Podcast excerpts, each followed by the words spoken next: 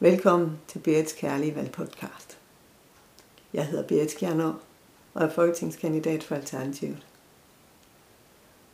Og jeg ønsker at lave en podcast, hvor der er tid og ro til fordybelse og til at finde ind til det, som betyder noget for os. Om lidt skal jeg mødes online med Alternativets sundhedsordfører Line. Og hver min historie er sundhed, et, øh, et område, jeg beskæftiger mig rigtig meget med. Så øh, det glæder jeg mig til. Velkommen, Line. Tak. Og tak fordi du ville komme og, og snakke om sundhedspolitik øh, med mig. Øhm, men vil du ikke starte med at sige lidt om din vej ind i, i politik og ind i Alternativet? Jo, det vil jeg godt. Øh, jeg hedder Line Gæsø, og jeg, jeg har været i Alternativet siden 2016, men jeg har været aktiv i politik i over 20 år. Øhm, og jeg har, altså, jeg brænder for at gøre en forskel, og derfor så øh, er det her med politik, det er ligesom noget, der altid er til stede i mit liv. Altså jeg, øh, mm. jeg har nogle gange sådan prøvet at lægge det lidt væk, men det, det kan ikke rigtig lade sig gøre åbenbart, fordi det, det trænger sig på alle vegne, og det er, jeg tror egentlig, det er et ønske om at at, at få en bedre verden og lave et, øh, et samfund, der, øh, der er bedre for alle, og et, og, et, og et samfund, der respekterer det her med, at vi alle sammen jo er forskellige, og der er mange måder at leve på. Ja. Og, hvordan, og hvordan kan vi bedst gøre det? Ja. Så da jeg, øh, jeg meldte mig ind i Alternativet i 2016, jeg var lidt øh, politisk hjemløs på det tidspunkt, fordi ja. jeg havde egentlig, jeg var, stod egentlig som spidskandidat i det radikale og sådan noget, men jeg, øh, lige pludselig kunne jeg ikke se mig selv der mere, netop fordi de havde, de havde været nødt til at lave nogle reformer, der, der bremsede for livslang læring, øh, og, og nogle, nogle ja. reformer på, på skoleområdet og uddannelsesområdet, som jeg slet ikke øh, kunne se mig selv i. Og så øh, tog jeg sådan lige en, en meget kort pause og gik lidt rundt og tog lidt med til nogle alternativets møder og, og tænkte, det her, øh, det, det kan jeg være i. Det er meget mere der, hvor jeg, øh, hvor jeg hører til, og det jeg brænder for. Ja. Skønt. Og vi har jo hver vores vej ind i alternativet også. Ja. så det er jo dejligt at høre de mange forskellige veje. Øhm, og nu er du blevet sundhedsordfører. Ja, det er jeg, og det er jeg rigtig glad for. Det er altså det er vi også. ja, tak. Altså sundhedsområdet er jo øh, ud over ligestilling det, jeg brænder allermest for. Jeg er, jeg er uddannet sundhedsøkonom, og jeg er uddannet sygeplejerske, og jeg har arbejdet med sundhedsvæsenet i ja, 15-20 år eller sådan noget, med, øh, blandt andet med sygeplejerskernes vilkår. Så, så hele arbejdsmarkedspolitikken på det her område er, er, øh, er et stort emne for mig. Ja. Og hvad, hvad, hvis du skal sige, hvad der sådan mest er op lige nu i forhold til sundhedsvæsenet, hvad, hvad der er vigtigst? Altså vi har, vi har jo en, en ret akut situation i sundhedsvæsenet lige nu, fordi det er svært at rekruttere og fastholde sundhedspersonale, og det øh, er i nogen grad læger, øh, og det er i høj grad jordmødre, og i høj grad sygeplejersker. Ja. Og så ser vi også mere i det kommunale, altså plejeområdet, at vi, øh, at vi mangler simpelthen kvalificeret personale til at tage os øh, af ældreomsorgen. Så vi øh, altså i sundhedsvæsenet har vi en situation, der er ved at udvikle sig akut. Ja. Og, øh, og det gør også, at den jo at, at det jo simpelthen er det største emne i, i denne her valgkamp selvom vi jo er et parti, hvor vores største emne er klima, og man kan sige på global plan er det også det største emne, så øh, lokalt her i Danmark og i den situation, vi står i lige nu, har vi en situation, hvor dem, der skal opereres og behandles, simpelthen ikke kan blive det, fordi vi ikke har det personale, der skal til. Ja, og, øh, og altså, som jeg ser det, så er det, at vi trives øh, som mennesker, er jo også en vigtig del i den grønne omstilling, fordi vi har ikke overskud til at, til at omstille os. Øh, når vi trives, eller hvis man skal vente den om, når vi trives, så, så har jeg oplevet øh, hos mig selv og hos andre, at så kommer omstillingen faktisk næsten helt af sig selv. Øh, ja. Fordi når vi trives, så, så vil vi også gerne passe på øh, andre mennesker på vores jord, og, og, på, øh, og sørge for, at det vi leverer til fremtidige generationer, at, at det er okay. Men, men når vi er syge, ja, så har vi jo ikke andet overskud end, end at tage os af os selv, og det, og det er ja. også det, vi skal. Ja, og nogle gange har man jo ikke engang overskud til det, øh, og så har man jo brug for omsorg, og, øh, og den omsorg øh, er, er faktisk svær at finde i vores øh, system i dag. Og mm. det er ikke fordi, der ikke er mennesker, der godt kan give det og er uddannet til det. Det er simpelthen fordi den måde, systemet er skruet sammen lige nu, øh, den, den øh, tilgodeser ikke omsorg og, og, øh, og mennesker, der giver omsorg. Det er simpelthen ikke værdisat højt nok at give omsorg. Hvilket er meget mærkeligt for mig at se, fordi det er altså det er nærmest uvurderligt, hvis, øh, ja. hvis, når folk giver omsorg. Altså det er jo, øh, det er jo noget af det, det ypperste, tænker jeg, så det burde jo simpelthen være, de sættes øh, meget, meget højt. Øhm, WHO, altså den øh, verdens sundhedsorganisationen, har jo en, en definition på sundhed, der hedder øh, fysisk og, øh, og mentalt eller psykisk øh, velvære. Så velvære er et, øh, et buzzword i, øh, i sundhedspolitik. Og, det, og jeg tænker også, det er det, du taler lidt om her, når du siger trivsel, øh, fordi det her mm. med, når man har når man har velvære, og velvære kan man faktisk godt have, selvom man har en kronisk sygdom eller et handicap eller noget, så kan man sagtens have fysisk og mentalt øh, velvære. Ja. Det er faktisk et fantastisk ord, som, som man burde bruge noget, meget, noget mere, fordi det er, øh, det er jo her, man kan, man kan lave forebyggelsen, og det er her, man kan øhm, booste sig selv og, og, og skabe noget resiliens øh, til, øh, til de udfordringer, man kan få øh, psykisk og mentalt. Så, så finde ud af, hvor er det, man, man trives og har velvære, det, er, det er rigtig godt. Og det er jo sådan noget med, at man skal huske at tage de her pauser i, øh, pauser i ugens løb, og i dagens løb øh, gå tur i skoven, eller bad i, tage et øh, bad ude i havet, eller... Ja, nu kunne man måske lige høre, jeg ved ikke, om du kunne høre det, men jeg har en kat jo, jeg her, der, godt høre kat. der lige sagde, det, altså det er jo også velvære for mig. Jamen, det er fantastisk. Dyr er, er noget af det mest fantastiske, når det gælder øh, ja, mental sundhed, ikke? fordi de er altså en hund eller en kat, eller hvad man nu har. Ja, altså jeg har i hvert fald været, været meget glad for ham her, min gamle kat, som nu er 19 år, og som jo altid er der, når jeg kommer hjem og kommer hen og siger, øh, ja. siger hej, og, og ikke går og sur over, over noget som helst. Nej, det er jo det, og de er så lige til, og de er i nuet, og, øh, og i virkeligheden kan vi jo lære rigtig meget af, af de der dyr, der er så, så kærlige og, og så meget til stede, ikke? Altså, øh, og de er også gode til at minde os om, nu skal der være en pause. Yeah. altså katten, der hopper op på ens tastatur, eller lægger sig på skødet, eller eller hunden, der puffer til en og vil, gerne vil ud og gå en tur. Ikke? Det er, altså, ja, det er øh, en god måde at minde os om, hvad det er, vi egentlig har behov for her i livet. Ja. Så at skabe en hverdag, hvor der er plads til det, øh, ja. det der har vi jo selv selvfølgelig et ansvar, men, men, øh, men samfundsmæssigt er det også vigtigt. Altså have arbejdspladser, hvor man kan gå en tur midt på dagen, eller lige kan trække sig et øjeblik og øh, meditere, eller øh, der er nogen, der har massagerum, eller altså der altså jeg, jeg opererer meget med det her med øh, menneskelig bæredygtighed. Ja. I alternativet, der taler vi jo selvfølgelig den grønne omstilling og bæredygtighed, øh, miljø og natur og så videre, men, men øh, at tale om menneskelig bæredygtighed er rigtig vigtigt også.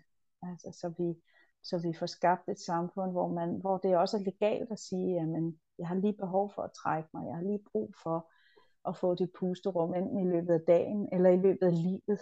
Øhm, det her med at få en pause midt i livet, synes jeg jo er et fantastisk øh, forslag fra Alternativet, at vi, altså det kunne modvirke meget stress, hvis man, hvis man nu kunne tage en pause på 100 dage, midt i livet. Ikke vente til, til man får pension, eller nu er der jo mange, der taler om den her såkaldte Arne-pension. Men mm. tænk, hvis man kunne lige sige, jeg, øh, jeg har brug for en pause, og, ja, og, det, og det gør man så i 100 dage, og så kan man lige slappe af og finde ud af, hvor man er i livet, og hvad man har brug for, og Ja. ja.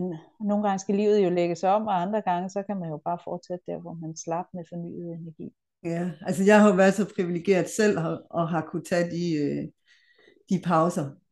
Øh, og, øh, og i starten var det, øh, fordi jeg var så presset, at, øh, at jeg slet ikke lige kunne se mig selv i anden. Øh, men, men sidenhen har jeg jo sørget for at gøre det, når jeg kunne mærke, så nu, nu er det pausetid. Ja. Øhm, men, men det er jo ikke alle, der, der er så privilegerede, og der vil vi jo gerne give mulighed for, at alle faktisk har den mulighed, og det bliver normen, ja. øh, at man kan gøre det, fordi vi har jo alle sammen, stort set, de perioder, hvor vi lige har, har brug for tid til at, til at omstille os. Altså livet er jo langt, og, øh, og sådan en pause, lad os bare sige en 100 dages pause, den kunne jo, altså for nogen, som jo måske har et fysisk hårdt arbejde, der vil øh, musearmen få ro, og hofterne og knæene og så videre, og, øh, og ryggen. Og dem, hvor det, er, øh, hvor det er mere mentalt, altså hvor man er ved at blive stresset og så videre, så vil det jo kunne forebygge altså længere syge øh, perioder. Og, øh, og det er jo ikke nogen hemmelighed, hvordan altså stress og andre øh, ja, psykiatriske lidelser, de, jo, de, altså de koster på det menneskelige, og de koster også øh, samfundsmæssigt økonomisk. Så altså, hvis man kunne, kunne forebygge nogle af alle de her ting, ved ligesom at trække stikket, og det er legalt at gøre det, at tage altså en slags overlov, øh, som ikke nødvendigvis er en barselsårlov eller noget, men, men det ville jo være, øh, det ville jo være helt fantastisk, hvis vi havde plads til det i vores samfund.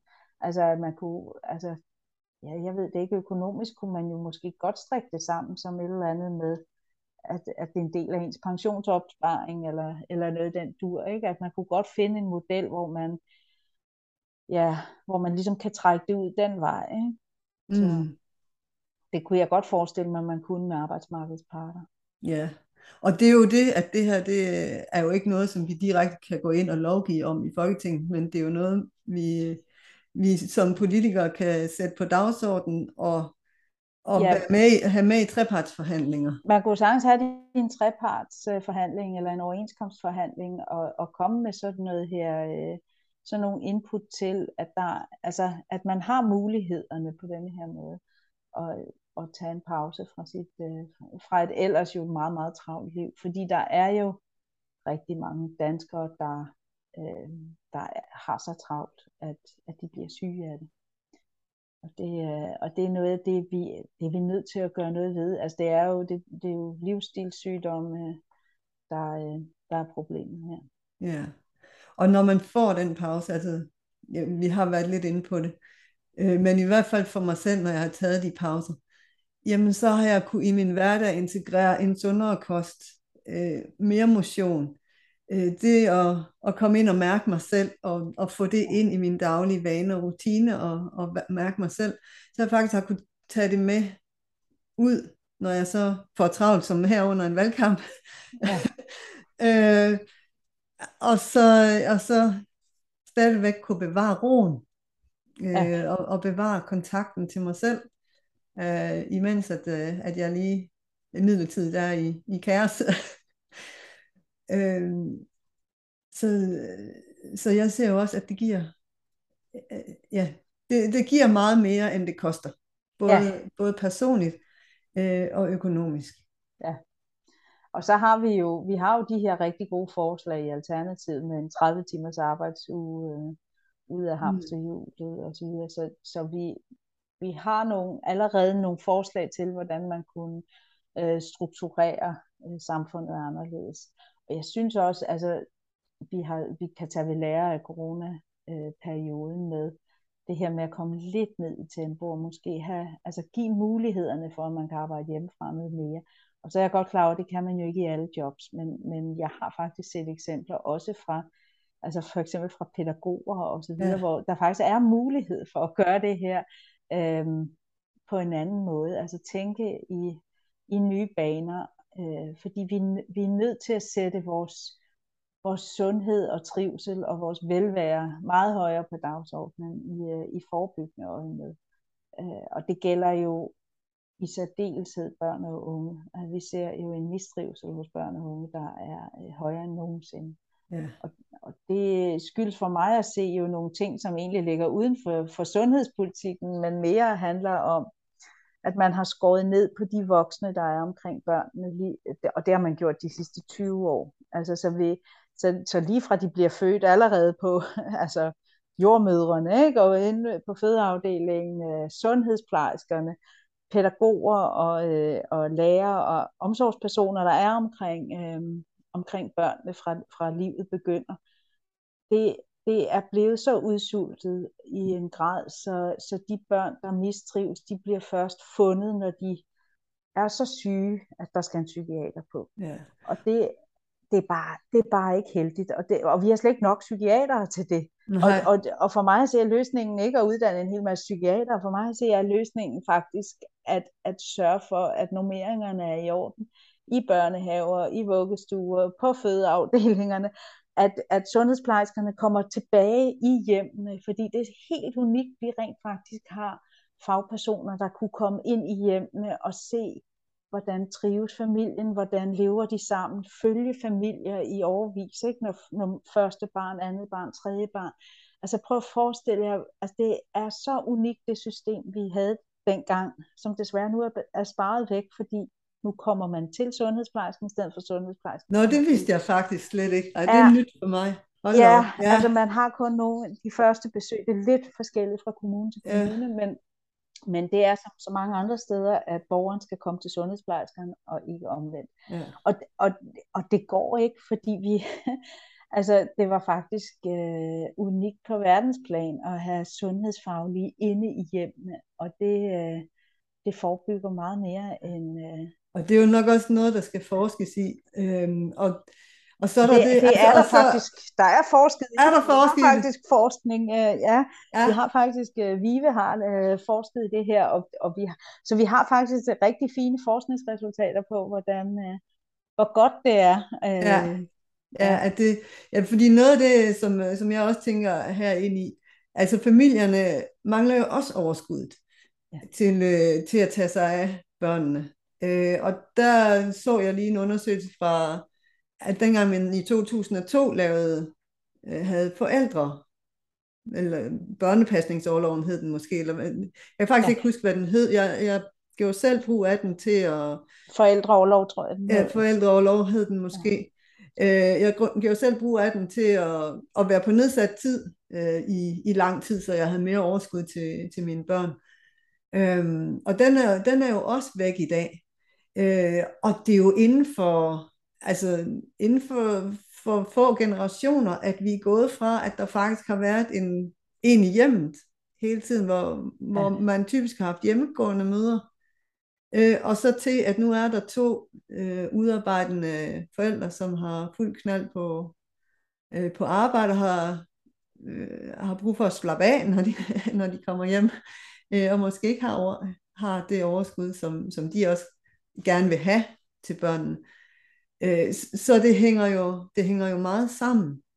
Det hænger utrolig meget sammen, og, og det gør jo, at denne her, altså som man kalder det, tidlig opsporing, jo slet ikke finder sted. Og det vil sige, at, at det er gået meget galt nogle gange, når, når man så får, får fat i børnene og får dem sendt i behandling og får givet diagnoser. Og når det så er gjort, så er der mange kommuner, der slet ikke har tilbudene, der slet ikke kan rumme de her børn, der slet ikke kan øh, øh, altså integrere dem i skolerne. Og det, øh, det er dybt problematisk og sørgeligt for de forældre, der, der, øh, der slås med det her, fordi det er, øh, der er ikke de tilbud, der burde være. Og, og, øh, og nogen, nogen kan jo håndtere det, dem der har ressourcerne til det, og jobs, hvor de øh, kan arbejde hjemmefra, for eksempel hvis de har et barn, der ikke vil gå i skole. Men, men, øh, men vi, vi, altså, vi spiller lidt for lidt som, som samfund, fordi vi ikke kan håndtere det her.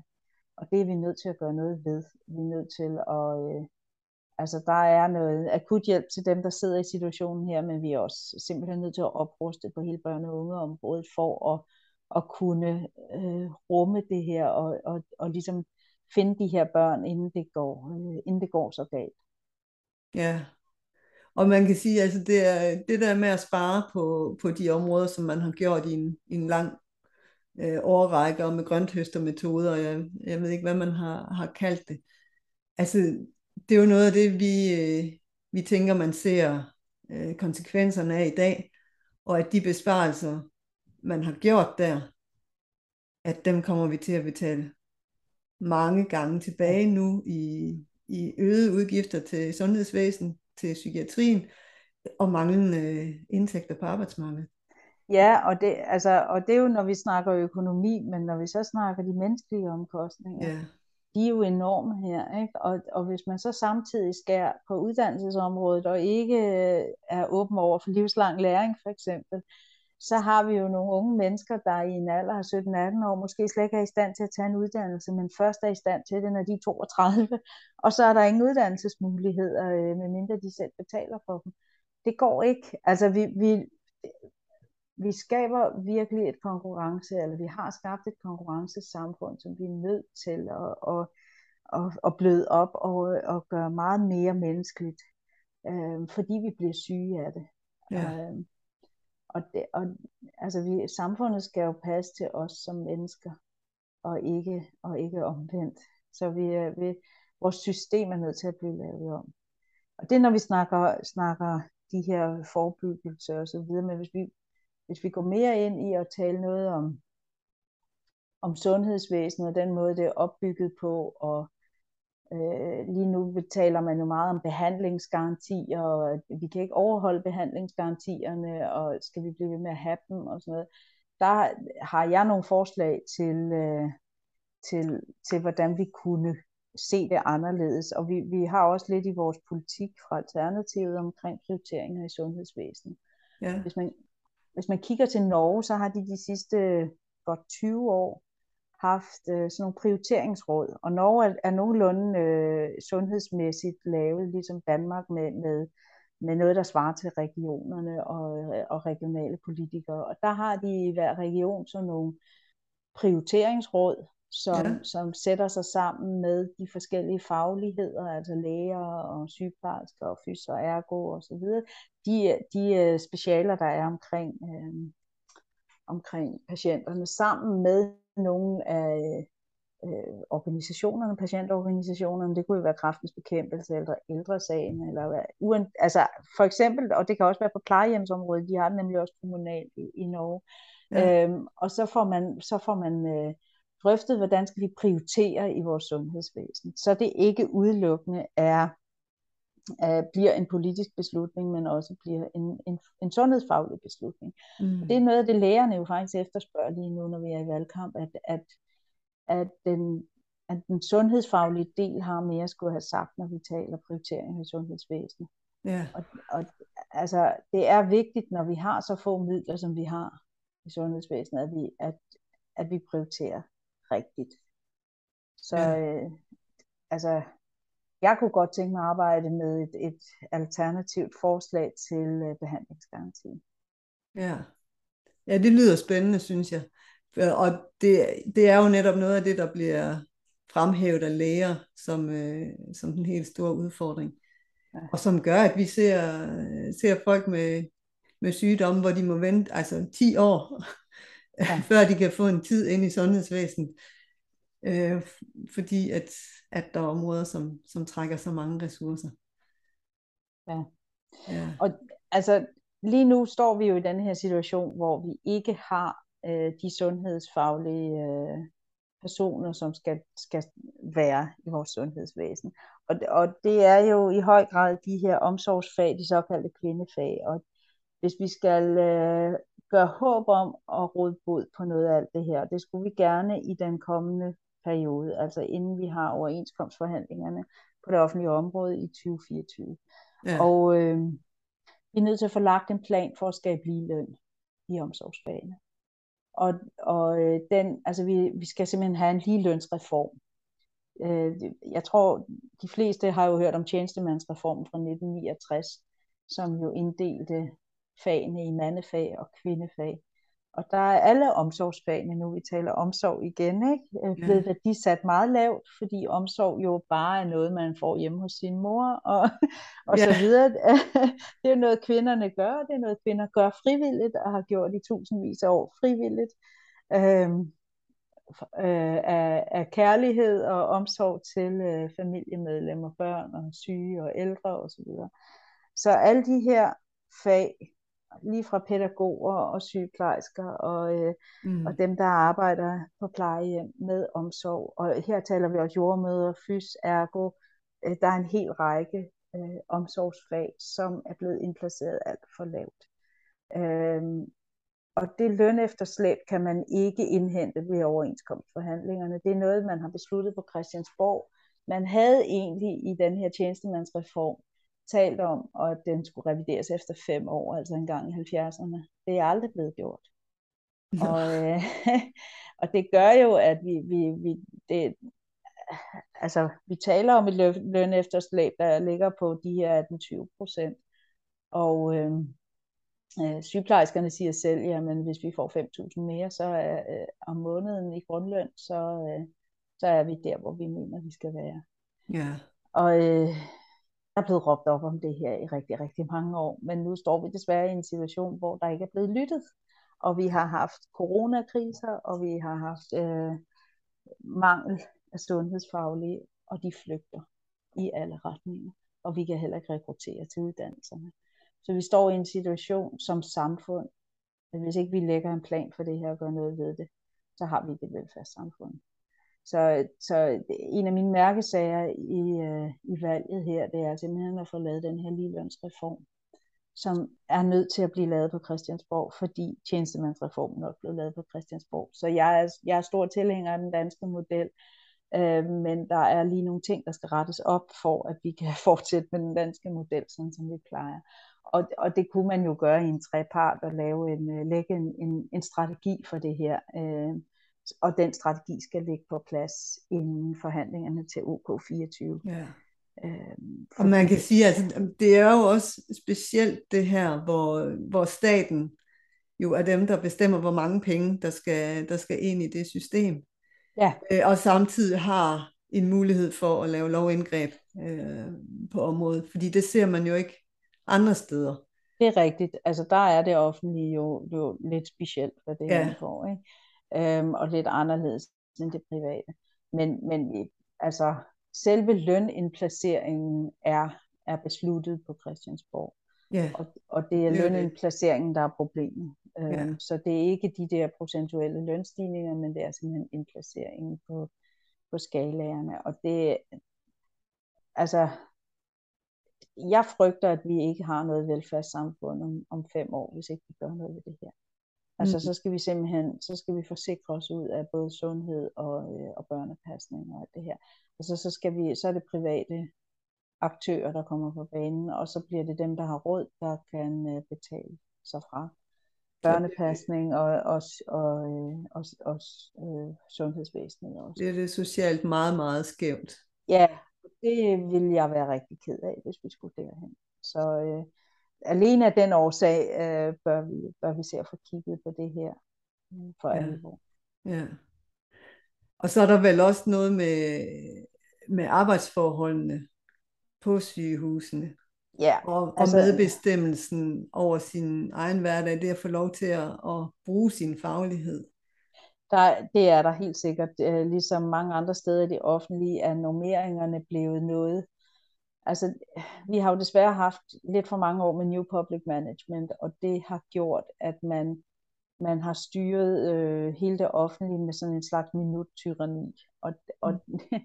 og det skal vi jo have et opgør med, fordi der er jo utrolig, altså hvor lang tid man skal tale med, med frøken Jensen, når man er ude på besøg, skal jo ikke styres af, øh, af minutter, og, og det er slet ikke en del af, af det. Altså, man har fem minutter til at gøre rent, eller fem minutter til at rense et sår, og sådan noget. At der, der er nogle ting her, der er gået helt galt, og hvor, hvor de faglige kompetencer, som jo er derude, slet ikke får lov at komme i spil. Ja. Og, og jeg synes jo, man har brugt alt for mange ressourcer og alt for meget økonomi på, øh, på at tjekke folk Altså sørge for, at, at vi kan indsamle data, for, fordi de skal dokumentere alt, hvad de laver. Og, øh, og det bliver der brugt. Der bliver brugt rigtig meget tid øh, i sundhedsvæsenet på at dokumentere. Især de her steder, hvor vi jo har øh, sundhedsplatformen, der er det gået helt galt. Men, øh, men der bliver også brugt meget, altså der er jo nogen, der skal læse alt det her, ikke? Alle statistikkerne på, hvem der har dokumenteret hvad, og lave redegørelser for det, og så videre. Det er jo, det er jo altså helt ærligt, det er jo, det er jo helt det, forkert, ikke? Vi skal jo, vi det er, skal jo det have er ikke noget, der giver, de midler over til, ret meget til dem, der omsorg. har behov, ikke? Nej, det giver ikke omsorg, og det, altså, det, er jo, det er jo kerneydelsen, det er jo omsorgsydelsen, sundhedsydelsen, der skal øh, kastes penge efter, og ikke øh, statistikker af, øh, af det ene og det andet. Så, så der er vi nødt til, altså også som samfund, at tage en beslutning, at øh, okay, vi stoler på fagligheden, vi, vi, vi, vi opruster på den faglige ledelse, og, øh, og på, at vi har øh, nogle gode, kompetente medarbejdere derude, og, og får dem også sendt afsted til noget efter videreuddannelse, så de holder sig assure hele tiden. Og så, og så må vi jo slække lidt på nogle af de der krav til, til dokumentation. Altså der ligger jo noget, der ligger, ligger noget hardcore lovgivning på, på de her områder, som, som man må kigge på og få, øh, og få, og få set, om ikke man kunne bløde lidt op på det. Ja. det Og, og, som, og som IT-person, som jo har siddet om ikke, at, ikke direkte at lave nogle af de der systemer, så i hvert fald at snakke med, med andre, som, som gør, så er det jo, altså, så kan det jo nemt blive meget rigidt, når man skal have det ind i, i et IT-system, og, øh, og, det, og så forventer man, at, at de mennesker, som arbejder i det, øh, og, og de patienter, der er i det, at de passer ind i IT-systemerne. Og det skal vi jo, vi skal jo også kigge på de der IT-systemer og sige, hvordan får vi skabt IT-systemer, som understøtter det, den omsorgsopgave, som der skal laves, i stedet ja. for at, at omsorgen skal tilpasses øh, IT-systemer, og som du siger, normeringer og, øh, og så videre. Øh, at, at vi får meget mere menneskelighed øh, ind i, i vores omsorgsområder.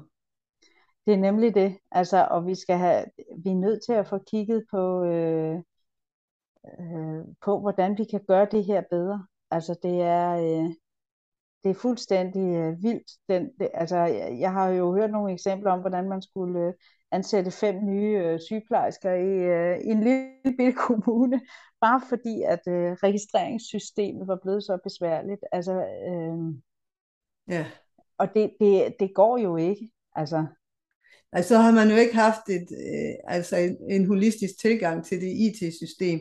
Så har den øh, lyder som om, der kunne have siddet nogen bag et skrivebord og have designet et IT-system, men ikke har haft ja. fingeren på pulsen i forhold til, jamen, hvordan skal det her ud og virke ude i ja. virkeligheden.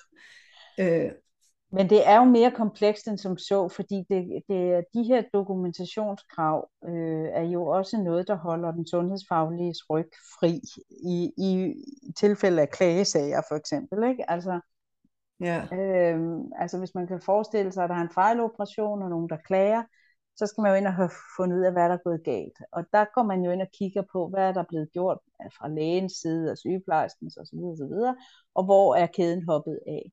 Og der er de her flueben, der bliver sat, de er jo, øh, de er jo enormt vigtige, fordi de kan jo øh, frikende en, øh, en sundhedsfaglig medarbejder. Så det er klart, at man, at man jo som, som ansat i sundhedsvæsenet er bange for at få nogle af de her sager på og hvordan man lige kommer ud af den, det, det, er, det er jo, der, der, skal noget, der er noget jura ind over her, men altså man kan jo starte med at lave en intention om, at det skal være at det skal være bedre, at det skal være anderledes. Ikke? Eller noget mere automatisk øh, registrering af, hvad der foregår.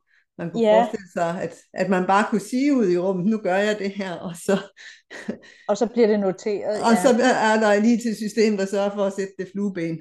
Ja, det, det, det I stedet for, at man skal sig. patienten Altså- for, for at gøre det. Det er jo noget, jeg som, som IT-arbejder kunne, kunne forestille mig, at, at det kunne man godt gøre smartere, uden at det blev til et decideret overvågning med et kamera, hvor, Ja. ja, som, øh, som vi jo helst ikke skal, skal ind i. ja, altså nu om dagen styrer man jo musikken derhjemme ved bare at sige det ud i rummet. Ikke? Ja, det er jo det. Altså, så, så det tænker jeg, ja, det kunne man måske godt. Altså, det, vi er i hvert fald et sted, hvor, hvor altså, der er alt for meget dokumentation og dokumentationskrav, øh, som både tager tid fra den, der er ansat til det, men hvor man også ansætter alle mulige andre faggrupper til at registrere alt det her. Ikke? Øhm, og det, det, tager bare, øh, det tager bare øh, tid og penge væk fra, fra kerneopgaverne. Så, øh, så når vi ser de der ulykkelige dokumentarer med skjult kamera på et plejehjem, hvor, hvor, hvor beboerne ikke bliver behandlet værdigt øh, eller særlig fagligt øh, godt, så, øh, så hører jeg jo nogle gange nogle af de andre sige, øh, de andre politikere sige, ja, vi skal have mere dokumentation, og vi skal have mere dit og dat. Og jeg tænker, nej, vi skal have mere faglighed, vi skal yeah. have, have mere faglig ledelse, fordi det her, det, det, det kan gøres så meget bedre, ikke? Øh, ja. hvis man gør det. Så det er ikke mere kontrol, det er bare det er at få lidt mere omsorg og nærvær og faglighed ind. Ikke? Ja. ja. Godt, vi skal, vi skal til at afslutte. Ja. Det har været super inspirerende at snakke med dig, Line. Og jeg, jeg glæder mig faktisk, eller jeg glæder mig til at, at snakke sundhed med dig Ja, og tusind tak, og jeg synes også, det er rigtig spændende at tale med dig. Det, det, er, det er dejligt, du laver denne her podcast, og, øh, og der er simpelthen så meget, vi skal tale om på sundhedsområdet, så, øh, så vi må ja. fortsætte samtalen. Det, det, må, det må vi gøre. Lad os ikke, altså, jeg kunne da godt finde på at, at fortsætte, når, når valget det er over. Ja, lad os det. Det er godt. Tak for nu. Tusind tak.